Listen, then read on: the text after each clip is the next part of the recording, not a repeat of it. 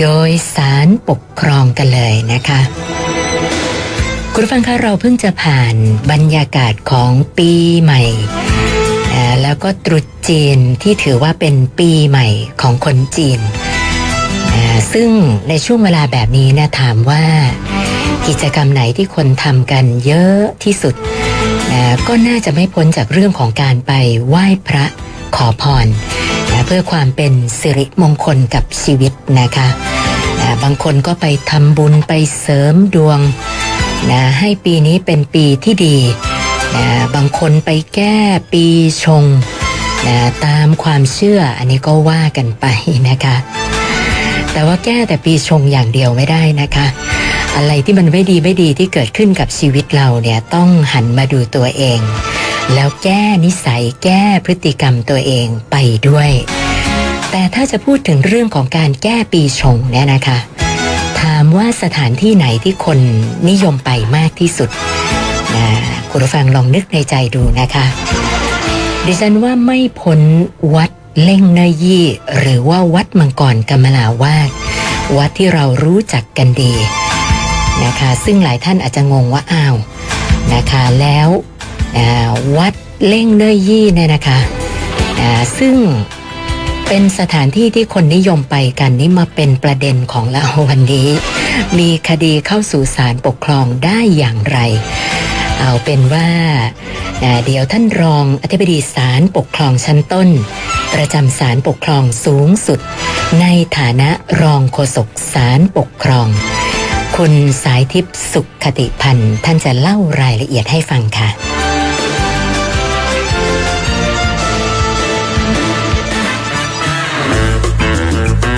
กฎหมายชายคาปัญหาชาวบ้าน โดยสารปกครอง สวัสดีค่ะท่านรองค่ะค่ะสวัสดีค่ะคุณสุนันท์ค่ะค่ะท่านรองคะวัดดังแห่งนี้เนี่ยไม่ทราบว่าเกิดอะไรขึ้นเหรอคะถึงเป็นคดีไปสู่ศาลปกครองเลยเนี่ยค่ะใช่ที่จริงเรื่องของวัดวาอารามเนี่ยนะคะ โดยทั่วไปแล้วมันก็เป็นเรื่องของการดำเนินกิจการในศาสนานะคะ ซึ่งเขาก็มีกฎหมาย บัญญัติเอาไว้อย่างเฉพาะเจาะจงอยู่เหมือนกัน ซึ่งหลายเรื่องก็เป็นเรื่องของการดำเนินของกิจการทางศาสนาโดยแท้นะคะ เช่นเรื่องพระวินัยเรื่องอะไรต่างๆพวกนี้ ถ้ามีข้อพิพาทเนี่ยก็จะไม่ใช่ข้อพิพาทที่เข้ามาสู่ศาลปกครองนะคะเราถือว่ามีกฎหมายแล้วก็มีคณะสงฆ์มหาเถระอะไรต่างๆนี่นะคะ แต่ว่าบางทีก็มีเหมือนกันกับบางเรื่องที่อาจจะเข้ามาสู่ศาลปกครองได้นะคะ อย่างพวกเกี่ยวกับเรื่องที่ดินของวัดซึ่งมีปัญหาเยอะนะคะ เรื่องจัดการศึกษาของพวกมหาวิทยาลัยสงฆ์อะไรต่างๆ พวกนี้อันนี้ส่วนคดีที่เราเอามาคุยกันวันนี้เนี่ยนะคะ ก็จะเกี่ยวกับเรื่องของวัดในแง่มุมของการเป็นโบราณสถานนะคะนะคะ เพราะว่าวัดในบ้านเราก็มีเยอะแยะที่อายุเก่าแก่หลายร้อยปีนะคะ อย่างเช่น วัดมังกรธรรมราวาสที่เราเคยมาเป็นคดีในศาลเราอยู่เหมือนกันเนี่ยนะคะ คือวัดนี้เนี่ย เคุณสุนันและท่านผู้ฟังก็คงทราบว่าเป็นวัดที่อยู่ใจกลางย่านคนชาวไทยเชื้อสายจีนของเราเนี่ยนะคะ วัดนี้เนี่ยมีเนื้อที่ถ้าท่านเคยไปก็คงรู้สึกว่ามันแคบนะคะ คือที่ดินเนี่ยจะเป็นหน้าแคบๆลึกๆ แล้วก็อยู่กลางชุมชน แต่ว่ามีกิจกรรมตลอดเวลา ดังนั้นทางวัดเขาก็เลยเมื่อประมาณปี 2548 แล้วค่ะ ก็มีความจำเป็นนะคะทางวัดก็เลยคุยพิจารณากันว่าคงจะต้องมีการปรับปรุงบริเวณนะฮะทางท่านเจ้าวาดทางคณะกรรมการก็พิจารณาที่จะรื้อถอนเจดีย์องค์หนึ่ง ซึ่งอยู่ทางด้านริมนะฮะแนวเขต เพื่อจะสร้างอาคารประกอบศาสนกิจหลังใหม่ แต่ว่าปัญหาก็คือลูกหลานของตระกูลหนึ่งแถวๆที่ที่อยู่ในบริเวณนั้นเนี่ยเขาก็อ้างว่าเจดีย์นั้นเป็นที่บรรจุ อัฐิของบรรพบุรุษของเขา ซึ่งอ้างว่ามีเชื้อสายยืดยาวมากมาจากจักรพรรดิจีนกันเลยทีเดียว แล้วก็บอกว่าเจดีย์มีคุณค่าทางศิลปะทางประวัติศาสตร์ วัฒนธรรมนะคะแล้วนอกจากนั้นเขาก็เลยไปนอกจากเขาไปคัดค้านที่วัดแล้วเขาก็ยังยื่นเรื่องไปถึงทางกรมศิลปากรด้วยแหละค่ะว่าเจดีนั้นควรจะได้การขึ้นโบราณขึ้นทะเบียนเป็นโบราณสถานนะคะ แต่ว่าท่านอธิบดีก็พิจารณาแล้วเห็นว่าหลักเกณฑ์นั้นไม่ได้เข้าตาม หลักเกณฑ์ที่กฎหมายกำหนดไว้ตามพระราชบัญญัติโบราณสถานค่ะ ดังนั้นผู้ฟ้องคดีซึ่งเขาก็เป็นลูกหลานของตระกูลที่อ้างถึงเนี่ยนะคะเขาก็เลยเอาคดีมาฟ้องค่ะ ขอให้ศาลมีคำพิพากษา เพื่อถอนมติของกรมศิลปากรที่ไม่รับขึ้นทะเบียนเจดีอันนี้เป็นโบราณสถาน แล้วก็เพิกถอนมติของคณะกรรมการวัดของวัดมังกรกรรมลาวาสที่จะให้มีการรื้อถอนเจดีย์พิพาทแห่งนี้แหละค่ะค่ะ หลายท่านอาจจะนึกภาพไม่ออกว่าเอ๊ะแล้วเจดีที่เป็นข้อพิพาทที่ว่าเนี้ค่ะท่านรอง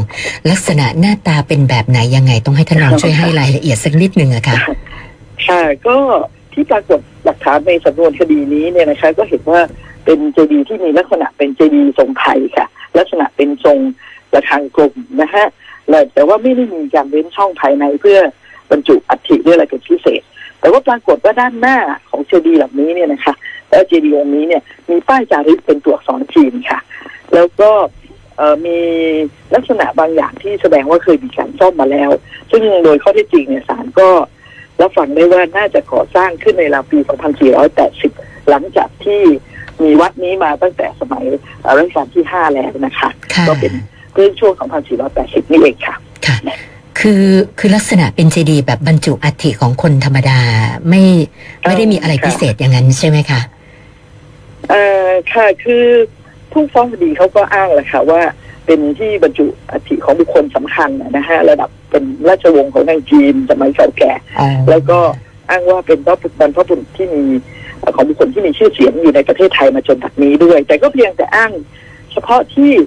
ป้ายหินที่สลักจารึกอักษรแบบจีนนะนะฮะแต่ก็ไม่มี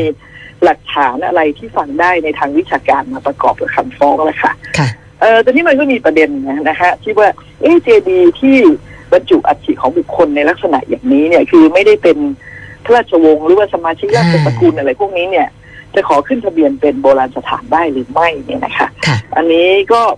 ก็ตอบได้อะนะคะว่าก็อาจจะทำได้ค่ะแต่ว่าการจะขึ้นทะเบียนเป็นโบราณสถานเนี่ย มันมีกฎหมายที่เกี่ยวข้องก็คือ พระราชบัญญัติโบราณสถานโบราณวัตถุศิลปวัตถุ และพิพิธภัณฑ์สถานแห่งชาติพศ 2504 ค่ะ อันนี้กฎหมายนี้นะคะ คุณชนันเขาก็กำหนดไว้บอกว่า โบราณสถานเนี่ย หมายความว่าอสังหาริมทรัพย์คือสิ่งที่เคลื่อนย้ายไม่ได้เนี่ยนะคะ ซึ่งโดยอายุค่ะเขาดูที่อายุ หรือว่าลักษณะของการก่อสร้าง หรือโดยหลักฐานเกี่ยวกับประวัติของอสังหาริมทรัพย์นั้นเนี่ย เป็นประโยชน์ในทางศิลปะประวัติศาสตร์ โบราณคดี หรือว่าเป็นสถานที่เป็นแหล่งโบราณคดีแหล่งประวัติศาสตร์ ดังนั้น ที่อาจจะเป็นอาคารนะคะเป็นสิ่งก่อสร้างเป็นวัง เป็นวัดเป็นศาลาเป็นกำแพงที่อาจจะยังสมบูรณ์หรือเป็นซากปรักหักพัง ก็อาจจะมีคุณค่าเป็นเป็นเอ่อโบราณสถานได้ค่ะ ค่ะ ซึ่งตรงนี้เนี่ยคือให้ให้เป็นอำนาจของอธิบดีกรมศิลปากรที่จะพิจารณาอย่างนั้นหรือเปล่าคะท่านรองค่ะก็เช่นนั้นค่ะโดยกฎหมายฉบับนี้เนี่ยนะคะ คือพระราชบัญญัติโบราณสถานเนี่ยเอ่อ มาตราเจ็ดเนี่ยเขาก็ระบุไว้นะคะว่าให้อธิบดีกรมศิลปากรเป็นผู้มีอำนาจประกาศขึ้นทะเบียน โบราณสถานใดๆ ตามที่อธิบดีกรมศิลปากรเห็นสมควรนะคะแต่อย่างไรก็ตามค่ะเรื่องในเรื่องนี้นะคะคุณชนันและท่านผู้ฟังที่สนใจเรื่องประวัติศาสตร์วัฒนธรรมก็คงจะนึกออกว่าการที่ท่านอธิบดีกรมศิลปากรจะไปขึ้นทะเบียนสถานที่อาคารใด ๆ เป็นโบราณสถานเนี่ยมันต้องมีองค์ประกอบทั้งทางด้านวิชาการแล้วก็ทางด้านกฎหมายด้วยคือประการแรกก็คือ มันต้องมีลักษณะเป็นโบราณสถานที่คือโดยอายุนะฮะและนอกจากนั้นก็มีเหตุจำเป็นที่จะต้องคุ้มครองโบราณสถานนั้นๆเนี่ยนะคะซึ่งท่านอธิบดีกรมศิลปากรก็จะต้องพิจารณาอย่างรอบคอบแล้วว่า ว่าจะต้องเอ่อขึ้นทะเบียนโบราณสถานนั้นไหมนะคะก็ไม่จำเป็นว่าจะต้องขึ้นทะเบียนทุกกรณี ก็จะต้องใช้ความรู้ทางวิชาการมาประกอบมากเลยค่ะค่ะทั้งทางประวัติศาสตร์โบราณคดีศิลปกรรมนะคะ เพราะฉะนั้นก่อนที่ท่านอธิบดีจะมีคำสั่งขึ้นทะเบียนหรือไม่เนี่ยต้องมีการศึกษาโดยผู้เชี่ยวชาญที่เกี่ยวข้องอย่างรอบด้านทีเดียวนะคะค่ะค่ะ ในช่วงที่คุยกันนี้ทีมงานก็อุตส่าห์ไปค้นภาพเจดีย์ที่พูดถึงมาให้ดูด้วยค่ะท่านรองโอ้นะคะค่ะนะเพราะฉะนั้นท่านใดสนใจเนี่ยเข้าไปดูทางเพจได้นะคะ ว่าเจดีย์ค่ะอะทรงไทยโบราณ แล้วมีตัวอักษรเป็นป้ายชื่อภาษาจีนอะที่ท่านรองพูดถึงเนี่ยลักษณะเป็นยังไงที่เป็นข้อพิพาทเนี่ยนะคะอ๋อค่ะนะคะท่านรองคะแล้วเอ่อตรงกรณีเจดีย์ที่เป็นข้อพิพาทเนี่ยนะคะเอ่อท่านอธิบดีกรมศิลปากรนี่มีการดำเนินการตรวจสอบวินิจฉัย หรือว่าให้ความเห็นในการขอขึ้นทะเบียนเอาไว้ยังไงบ้างคะค่ะคือเพื่อผู้ฟ้องคดีนะคะเขาอ้างว่าเขาเป็นตัวแทนลูกหลานบรรพบุรุษของเจ้าของอัฐิที่อยู่ในเจดีย์แล้วบางยื่นคำขอให้ขึ้นทะเบียนเนี่ยนะคะค่ะท่านเมื่อท่านอธิบดีกรมศิลปากรก็เมื่อได้รับแจ้งอันนี้ ท่านก็ได้เอ่อไปติดต่อประสานงานก่อนนะคะว่า ถ้าเผื่อจะมีการทุบทำลายเจดีย์ที่ว่าเนี่ยก็ขอให้ทางท่านเจ้าอาวาดระงับเอาไว้ก่อนนะคะ แล้วก็ขอให้ทางเจ้าหน้าที่ของกรมศิลปากรเนี่ยประสาน ไปพิจารณาก่อนที่จะมีการดำเนินการใด ๆ นะคะ แล้วหลังจากนั้นท่านนายบีท่านก็มอบหมายให้มีคณะทำงานค่ะ ซึ่งเป็นคณะทำงานที่มีความรู้หลายด้านทีเดียวในเรื่องนี้ก็คือ ด้านหนึ่งคือเรื่องประวัติศาสตร์จีนนะฮะด้านประวัติศาสตร์ศิลปะการก่อสร้างด้านสถาปัตยกรรมต่างๆ แล้วก็คณะทำงานที่เขาไปศึกษาค้นคว้าแล้วมาสรุปว่าลักษณะเจดีย์เนี่ยเป็นทรงระฆังนะแบบไทย แต่ว่าในทางการก่อสร้างแล้วก็รูปลักษณ์เนี่ยไม่ได้มีลักษณะที่เป็นพิเศษ จนกระทั่งอาจจะถือได้ว่ามีความสำคัญในเชิงโบราณคดี หรือเชิงการก่อสร้างหรือเชิงประวัติศาสตร์นะคะก็น่าจะสร้างเราเราปี 2483 ประมาณนั้นนะฮะส่วนแผ่นอักษรจารึกเนี่ยก็เป็นข้อความระบุปีว่าจะทำขึ้นราเราปี 2435 ซึ่งนั่นก็คือก่อนก่อนที่จะมีการสร้างเจดีย์นะคะในอะไรก็ตามก็ไม่มีข้อความหรือสิ่งใดที่ระบุว่า จารึกนั้นกล่าวถึงบุคคลสำคัญในราชวงศ์จีนตามที่อ้างนะคะดังนั้นโดยศิลปะของเจดีย์ที่พิพาทป้ายหินที่ที่มีอยู่เนี่ยก็เป็นเรื่องของศิลปะคนละสมัยค่ะ ดังนั้นในความเห็นของรายงานทางวิชาการของผู้เชี่ยวชาญหลายสาขาเหล่านี้เนี่ยนะคะ ท่านอธิบดีกรมศิลปากรก็จึงวินิจฉัยว่าเจดีย์ดังกล่าวนั้นไม่อาจจะถือเป็นโบราณสถานที่จะมีเกิดขึ้นทะเบียน ตามพระราชบัญญัติโบราณสถาน 2504 นี่แหละค่ะ ดังนั้นท่านก็เลย แจ้งผลการพิจารณาไปนะคะค่ะ อันนี้อันนี้คือถือว่าเป็นการพิจารณากันแบบหลายด้านหลายมุมแล้วอย่างนั้นใช่ไหมคะใช่ค่ะ ซึ่งก็โอเคชัดเจนนะคะเมื่อมาถึงเมื่อมาถึงศาลปกครองแล้วจะเป็นยังไงล่ะคะนะคะ ก็น่ารู้เหมือนกันค่ะค่ะนะคะไม่ค่ะ เมื่อเมื่อเมื่อมาถึงศาลปกครองนี่นะคะเขาก็ฟ้องตรงนี้แหละค่ะเขาก็ฟ้องว่าที่ท่านอธิบดีไม่ยอมขึ้นทะเบียนเจดีนี้เป็นโบราณสถานเนี่ย เป็นการไม่ชอบ ด้วยกฎหมายหรือเปล่าหรือเป็นการละเลยต่อหน้าที่ที่ต้องดูแลโบราณสถานเนี่ยนะคะซึ่งศาลปกครองถึงชั้นศาลปกครองสูงสุดเนี่ยนะคะ ก็ตรวจสอบเอกสารอะไรต่างๆ ในจำนวนคดี แล้วก็เรียกหลักฐานต่างๆแล้วเนี่ยนะคะก็เห็นว่าเมื่อท่านอธิบดีกรมศิลปากรได้รับคำขอขึ้นทะเบียนเจดีย์องค์นี้เนี่ยก็มีการสั่งการให้มีผู้เชี่ยวชาญหลายด้านนะคะทั้งประวัติศาสตร์ภาษาศิลปกรรมต่างๆทำการศึกษาค้นคว้าอย่างรอบด้านเพียงพอแล้ว แล้วก็มีการให้ความเห็นทางวิชาการตามสาขาที่เชี่ยวชาญเนี่ยนะคะอันนี้ก็ถือได้ว่าเป็นการรวบรวมข้อเท็จจริง เพื่อนำมาประกอบการใช้ดุลพินิษนะฮะถึงเกี่ยวกับเรื่องของคุณค่าทางประวัติศาสตร์โบราณคดีสถาปัตยกรรมต่าง ๆ อย่างครบถ้วนแล้ว ดังนั้นการที่ท่านอธิบดีกรมศิลปากร ใช้ดุลพินิษจากผลการศึกษาเหล่านี้แล้วไม่ขึ้นทะเบียนเจดีองค์พิพาทเนี่ยนะคะให้เป็นโบราณสถานเนี่ย ก็จึงไม่อาจถือได้ว่า